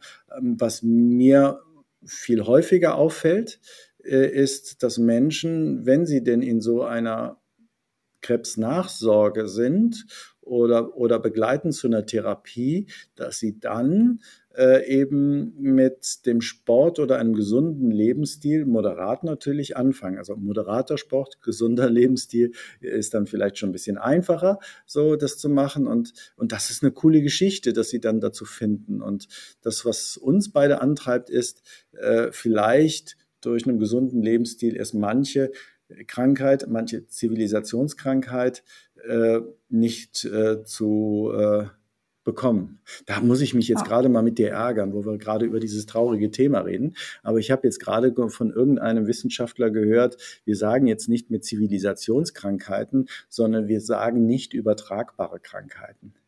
Das ärgert mich so, und das werde ich nicht annehmen, weil der Schuldige dann nicht mehr genannt wird. Ja, das ist doch klar. Früher hieß Diabetes Zuckerkrankheit. Ja, und irgendwann hat es die Lobby, ich vermute es mal, der Zuckerindustrie es geschafft, dass das anders genannt wurde. Ne? Und deswegen haben wir da auch kein Problem. Und Zivilisationskrankheiten sind nun mal Zivilisationskrankheiten. So, und dann finde ich doch viel cooler, wenn man dann auch sagt, okay, Zivilisation, was heißt das denn? Zivilisation heißt Lebensstil. Lebensstil heißt, ich kann den beeinflussen. Und das heißt, das ist ja auch eine Chance. Genauso wie Zuckerkrankheit, wenn man den verdächtigen kann, dann kann man auch überlegen, muss es die Gummibärchen sein, muss es so viel Marmelade und Nuss-Nougat-Creme sein, muss es dieses und jenes sein oder kann ich das auch deutlich reduzieren? Ja, und das ist ja glücklicherweise inzwischen eine richtige Volksbewegung, weg mit dem Industriezucker. Das macht mir total viel Freude, das zu sehen, aber da muss erstmal ein paar Influencer kommen. Also man lächelt ja manchmal, wir lächeln da auch drüber, über diesen Begriff. Aber wenn solche Influencer was richtig Cooles machen, indem die sagen, hey, jetzt eine Null-Zucker-Challenge und so weiter, dann sage ich, hey, liebe Influencer, macht bitte so weiter. Und wenn ihr damit auch noch Geld verdient, weil ihr mit irgendeinem Biohändler einen Deal habt, bitte verdient damit Geld, weil das ist absolut in Ordnung. Also lasst uns beeinflussen, einen gesunden Lebensstil zu machen, und vielleicht schaffen wir das mit dieser Folge ja auch, Menschen zu motivieren, ist eigentlich was dran. Ich bin zwar schon 63, aber dann fange ich eben jetzt an, mich zu bewegen, und am besten fange ich damit an, mich direkt schon für einen Halbmarathon in über einem Jahr anzumelden weil dann habe ich auch ein Ziel zu trainieren. Also du Ziel brauchst zum Trainieren. Du trainierst ja jeden Tag aus Fun, und ist ja auch dein Job. Ja, also es geht ja nicht nur, aber ich brauche das auch. Ich brauche diese Ziele. Um häufiger rauszugehen. Ja? Mhm. Und deswegen war ich auch heute Morgen mal draußen, weil ich einfach sage, hey, das kann nicht sein, dass ich jetzt so nach diesen Verletzungen mit ganz, ganz wenig Bewegung dahin gehe. Ich muss mal gucken, was geht. Und ja, deswegen war ich schon 1:10 unterwegs heute Morgen. Ja? Und bin 12 Kilometer gelaufen. Mhm. Voll schön, bewundernswert. Ja, du gehst ja im Laufe des Tages. Ja? Das stimmt. Das ist auch schön, das geht bei mir nicht. Ja. Was haben wir denn? Sollen wir zum Schluss kommen? Ja, weil ich gucke gerade auf die Liste und sehe, dass wir eigentlich alles abgearbeitet haben. Und vielleicht jetzt eine Handlungsaufforderung noch. Genau, bitte. Ja, was mich persönlich erstmal interessieren würde noch. Ja. Was macht das Alter genau mit dir? Ja, was macht das Alter mit mir? In Ordnung. Sollen wir das wirklich zum Abschluss nehmen? Sollen wir vielleicht nicht noch gerade noch egal, doch, du Chefin der Fragen. Also was es mit mir macht, ist tatsächlich noch den Rest des Jahres, dann bin ich endlich in der M60. So. Ja, also ich freue mich tatsächlich nicht über das Älterwerden, sondern ich freue mich über solche Geschenke, die dann ab und zu kommen. Und ein Geschenk ist irgendwie, dass man irgendwann mal sagen kann, hey, jetzt bin ich der Jüngste in diesem Haifischbecken der 60-Jährigen. Ja, so nicht der Jüngste, was nicht heißt, dass man dann automatisch der Schnellste ist. Leider Gottes bin ich nicht einer der Schnellsten, aber so regional kann das schon durchaus mal fürs Treppchen reichen. Das war in den niedrigen 55er Jahren auch so der Fall. Und dann habe ich einfach Freude daran. Ja? Also ich freue mich daran, also was weiß ich, noch 11 Monate und der Rest vom Januar. Dann bin ich endlich M60. Aber was ganz lustig ist, Franzi, das wusste ich gar nicht, so ist es zumindest in Deutschland. Das heißt, das Jahr, in dem man eben eine 5er durch 5 teilbares Alter bekommt, reinrutscht, das ist das Jahr, in dem man auch in eine andere Altersklasse kommt. Also du bist jetzt in der W35, weil du dieses Jahr 35 wirst. International gesehen ist das aber wiederum anders. Da ist man erst in der Altersklasse, wenn man das Alter auch erreicht hat. Das heißt, ich komme zweimal rutschig in eine neue Altersklasse. Im Januar rutsche ich in eine neue Altersklasse, dann im nächsten Jahr, weil dann bin ich in Deutschland zumindest in der M60. Und im Mitte Oktober nächsten Jahres rutsche ich noch meine Altersklasse. Also wenn ich dann international bei einer Meisterschaft dran teilnehmen kann oder darf, ja, vielleicht mache ich da mal irgendwelche Hallenmeisterschaften über 3000 Meter oder sowas. Ich habe totale Böcke drauf, habe ich noch nie gemacht. So, ja, deswegen, ich trainiere ja den Heinz und der macht so einen Quatsch. Jetzt am Wochenende läuft 800 Meter und 300 Meter und 3000 Meter und irgendwann mal 1500 Meter. Habe ich nie gemacht, weil es da eben Meisterschaften gibt. Also, was ich eigentlich sagen wollte, wenn ich dann international auch, also wenn ich das Alter tatsächlich erreicht habe, bin ich dann international soweit und dann gilt es auch wieder, dann bin ich einer der Jüngsten, ja, in dem Alter, und dann versuche ich mich auch wieder zu messen und so, und verbunden mit der Option, mit der Hoffnung, dass ich dann so deutschlandweit, wenn ich in die Ergebnisliste dann mal schaue, vielleicht mal unter die Top 30 oder Top 40 komme. Also ne, so, es werden immer so laufende Ergebnislisten gekommen. Also regional kann ich dann sicherlich mal was gewinnen, und aber deutschlandweit gesehen werden dann sicherlich noch so ein 30 Haudegen mindestens sein, die schneller sind als ich, ja. Und dann denke ich, weißt du was, ich weiß mehr als ihr über gesunden Lebensstil. Wir sehen uns in 5 Jahren wieder. Und dann wieder in 5 Jahren. Und wieder in 5 Jahren. Und ihr wisst ja, das ist meine nächste Schallmauer, 2055. Dann werde ich endlich 90. Und dann will ich Weltspitze sein. Das sind meine konkreten Pläne. Also ich sehe, spüre auch mein Alter. Ich brauche immer eine Minute, um die Beine locker zu kriegen nach dem Aufstehen. Aber das dauert wirklich nur eine Minute oder eine halbe Minute und dann irgendwann bin ich fitter und es geht. Aber ich finde es eigentlich ganz cool. Ich arrangiere es und tue das, was ich machen kann. Ja. Soll man denn dann zum Abschluss noch sagen, so wenn jetzt einer sagt, ja, wie fange ich jetzt an? Was muss ich da richtig machen? Das wäre jetzt so mal ein Tipp. Ja, also das heißt, vielleicht ist da ja jetzt auch jemand im Jahrgang 65 dabei, der sagt, nee Putz, so wo ich dir zuhöre, ich werde auch noch vor dir sein, also geh mal vom Platz 31 aus und übrigens auch 2055, wenn du mal einen Pacemaker suchst, dann werde ich vor dir herlaufen. So, vielleicht, ja, vielleicht gibt's ja so Leute, also auch wenn ich mir möglicherweise Gegnerinnen und Gegner für uns beide damit aufziehe, mein Thema ist, beginnt vorsichtig. Ja? Also die Gnade des Alters ist hoffentlich auch eine zunehmende Weisheit. Wir werden das erst rückblickend beurteilen können, ob es wirklich so ist. Also fangt vorsichtig an. Ja, ich bin ein Freund davon, wenn man sich schon ganz optimistisch realistische Ziele setzt, zum Beispiel anmelden für einen 10-Kilometer-Lauf, sei es an Silvester nächsten Jahres, oder für einen Halbmarathon in einem Jahr, oder gedanklich sagt, in 2 Jahren möchte ich meinen ersten Marathon laufen. Ist aus meiner Sicht total in Ordnung, auch wenn man noch Anfänger ist, weil so ein motivierendes Ziel und noch besser motivierende Zwischenziele da drin halte ich für richtig cool und für aus meiner Sicht auch notwendig, um regelmäßig den Antrieb zu haben, auch die Laufschuhe anzuziehen. Ja? Apropos Laufschuhe, es macht sehr viel Sinn, eine gute Beratung zu genießen. Also bitte kauft nicht beim Online-Shop die Schuhe, sondern geht in ein gutes Geschäft herein.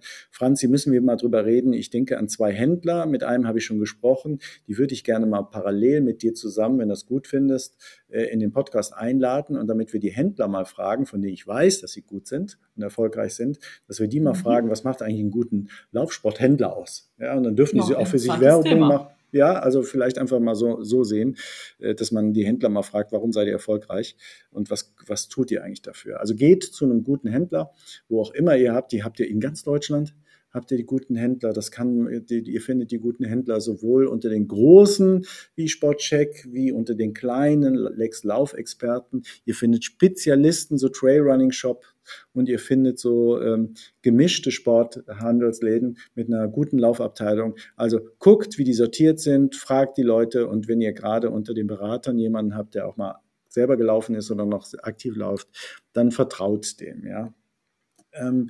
Denkt, wenn ihr jetzt gerade älter seid und fangt jetzt gerade an, irgendwie euer Lebensstil umzukrempeln, macht's vorsichtig und denkt vielleicht ganzheitlich. Das heißt, Cardio-Training, Ausdauertraining ist super und aus meiner Sicht der beste Einstieg, wer gleichzeitig aber auch was für die Muskeln tut.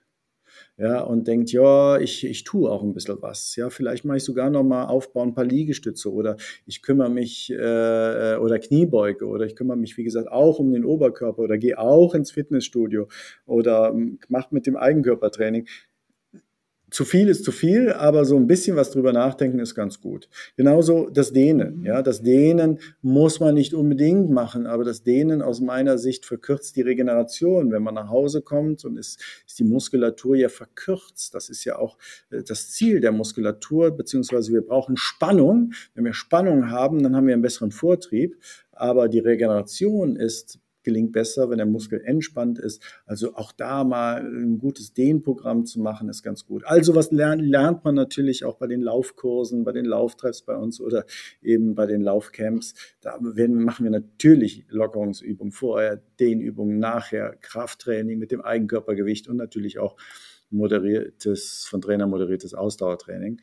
Und ich komme nochmal auf das Thema Lauftreff zurück und Laufkurse zurück oder auch Laufurlaube ganz bewusst als Empfehlung, wenn man merkt, man ist nicht der einzige Bekloppte, der mit 60 sich nochmal oder die sich mit 60 oder 55 oder 65 nochmal für einen Lauf anmeldet. Das tut so gut.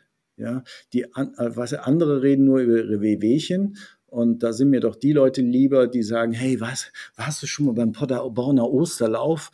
Kann man den empfehlen? Und von Werl nach Soest soll auch noch was sein. Und ich habe gehört, hier in Nürnberg, da gibt es den Citylauf und so weiter. Und lieber solche Fachsimpeleien unter Sportlern, als zu sagen, hör mal, mein Arzt hat mir jetzt die blauen Pillen versprochen. Ich habe ja immer die Orangen genommen. Ja, was hältst du denn davon? Blau oder Orange? Oder kann man die auch mischen? Also, ihr wisst, es sind doch viel schönere, viel schönere Themen. Ne? Also insofern, Franzi, ich hoffe, du setzt dir jetzt schon mal einen Link. Das heißt, wenn du wirklich mal älter wirst, du sagst ja immer, du kokettierst ja immer, sagst, es ist auch nicht mehr so wie mit 25, wollen wir von einer 34-Jährigen gar nicht hören. Aber vielleicht setzt dir jetzt schon mal einen Bookmark, ja, und setzt den Kalender, also in 15 Jahren, ja, dann höre ich mir die Folge nochmal an, ja. Und genau. Dann krieg ich ein paar gute Tipps. Genau. Ja, dann erstmal vielen Dank für wirklich für dein Interesse an einem Thema, was dich noch nicht betrifft, vor allen Dingen auch mich. Und ich hoffe, wir konnten die Hörer da ein bisschen was überzeugen, was aus sich zu machen.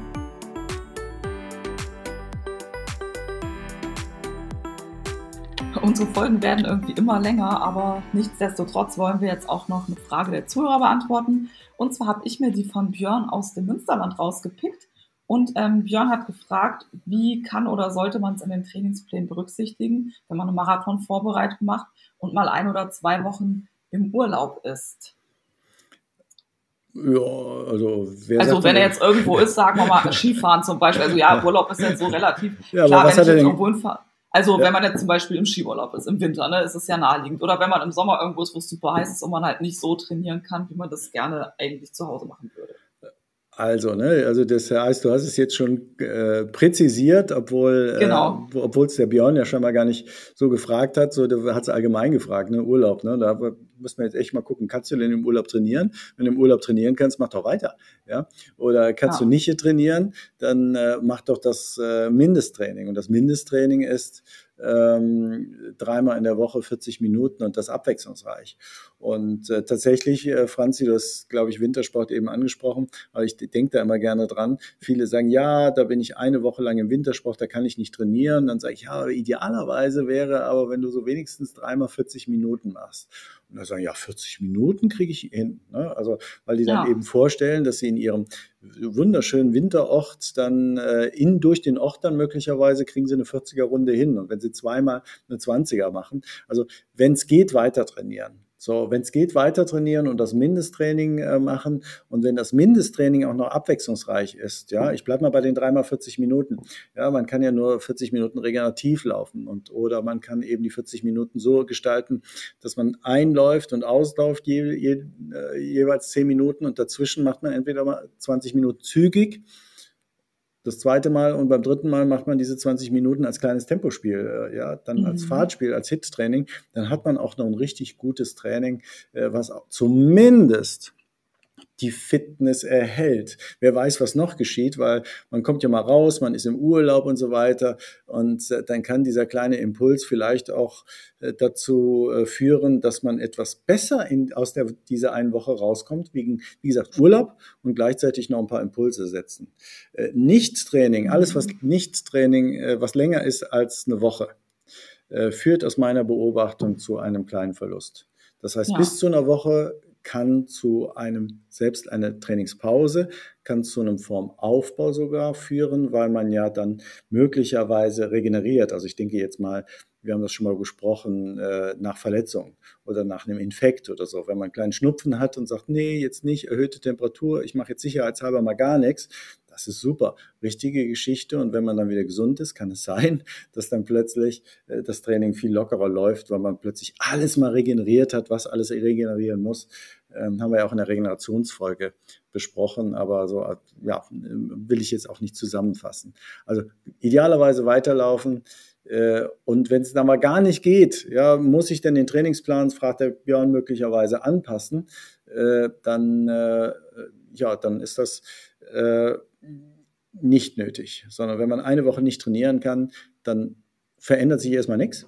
So, dann trainiert man einfach genau so weiter, wie es der Trainingsplan vorsieht. Also das heißt, man versucht diese Einheit nicht aufzuholen, sondern lässt das. Und vielleicht, Franzi, wir haben ja auch, du hast ja auch erzählt, Menschenskind, das lief gar nicht, war mal schwierig und du musstest irgendwie was anpassen.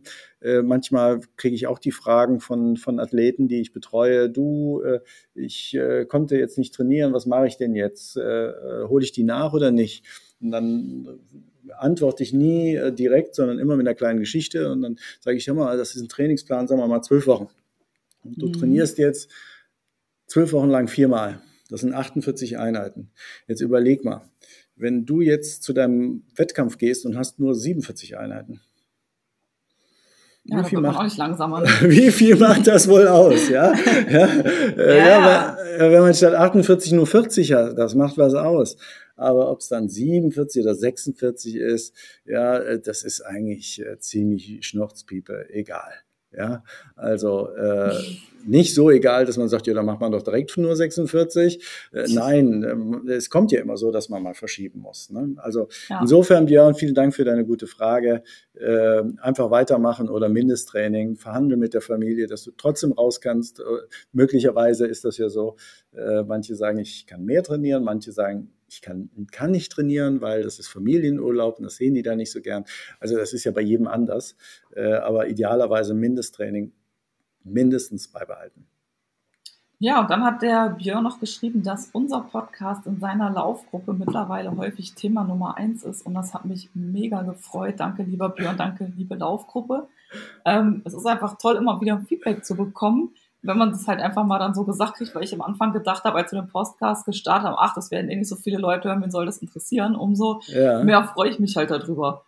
Was ich cool finde, wenn ich das immer sehe, ist, wir werden ja oftmals auch verlinkt, ne? So auf Instagram, ne? Dann sagen die, jetzt gerade gehört, Podcast mit Franzi und Andreas, und dann kriegen wir es mit, und dann machen die auch schon mal einen Screenshot von unseren Titelbildern.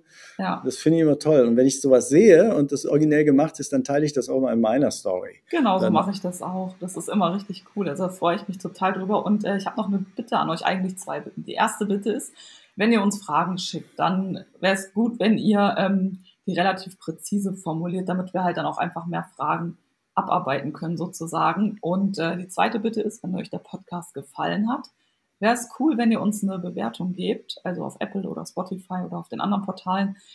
Ja, das ist quasi unser Applaus sozusagen. Darf ich zu dem Präzise, wir haben ja drüber gesprochen, nochmal vielleicht was ergänzen. Du sagst Präzise, die Schwierigkeit für uns ist, dass wir inzwischen viele Anfragen bekommen.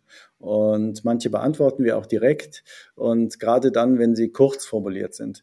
Viele stellen vor diese Frage auch noch ihre Lebensgeschichte oder erzählen dann quasi vom ersten Lauf an bis zu dem aktuellen Thema, und dann müssen wir uns eine Seite durchlesen, bis wir dann zur Frage kommen, soll ich die Einheit machen oder nicht?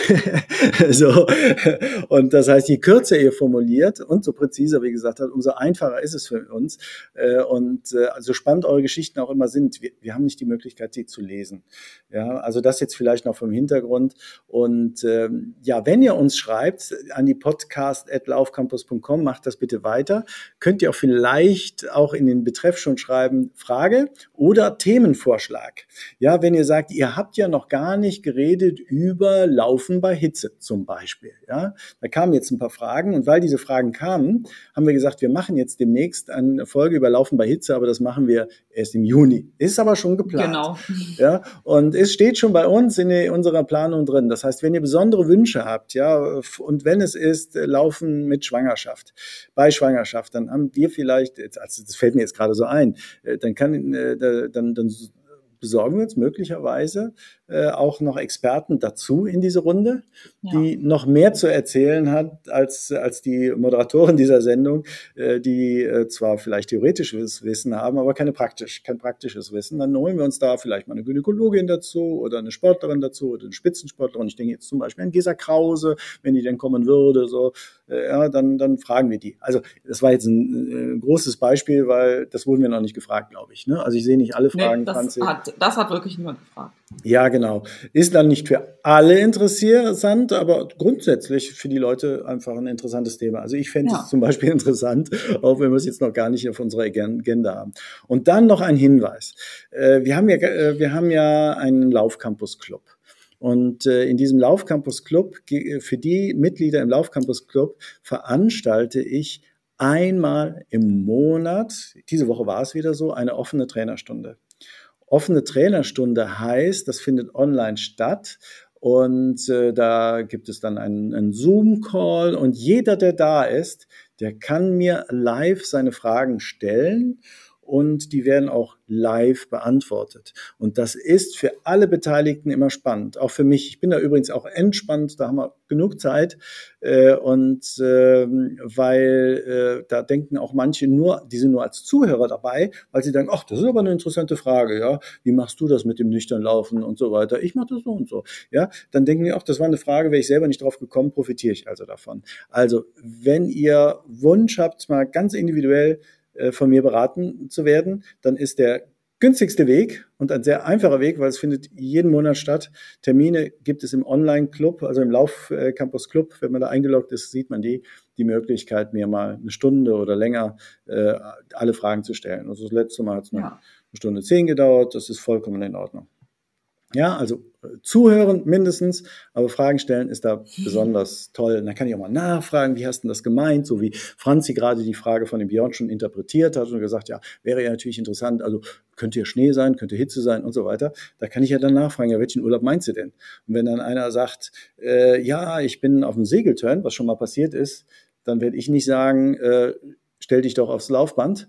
Aber wenn er sagt, ich bin mit der AIDA unterwegs, dann sage ich, stell dich doch aufs Laufband. Nehmen wir das jetzt als Beispiel. Also der Online-Club der Laufcampus-Club ist eine coole Geschichte, und die online stattfindende Laufcampus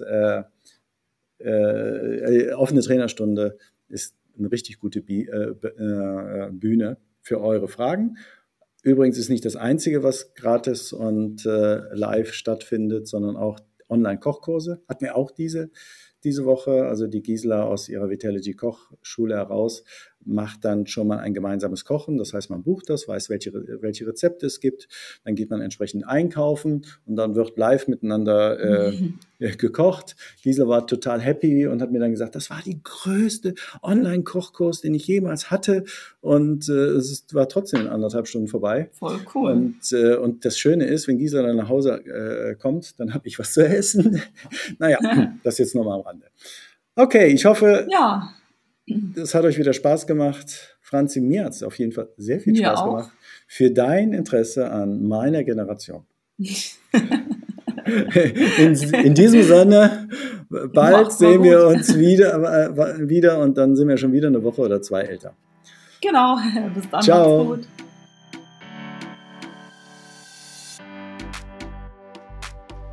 Der Marathon-Podcast. Franziska Dietz im Gespräch mit Andreas Putz. Du möchtest keinen weiteren Marathon-Tipp verpassen? Dann folge uns und aktiviere jetzt die Glocke.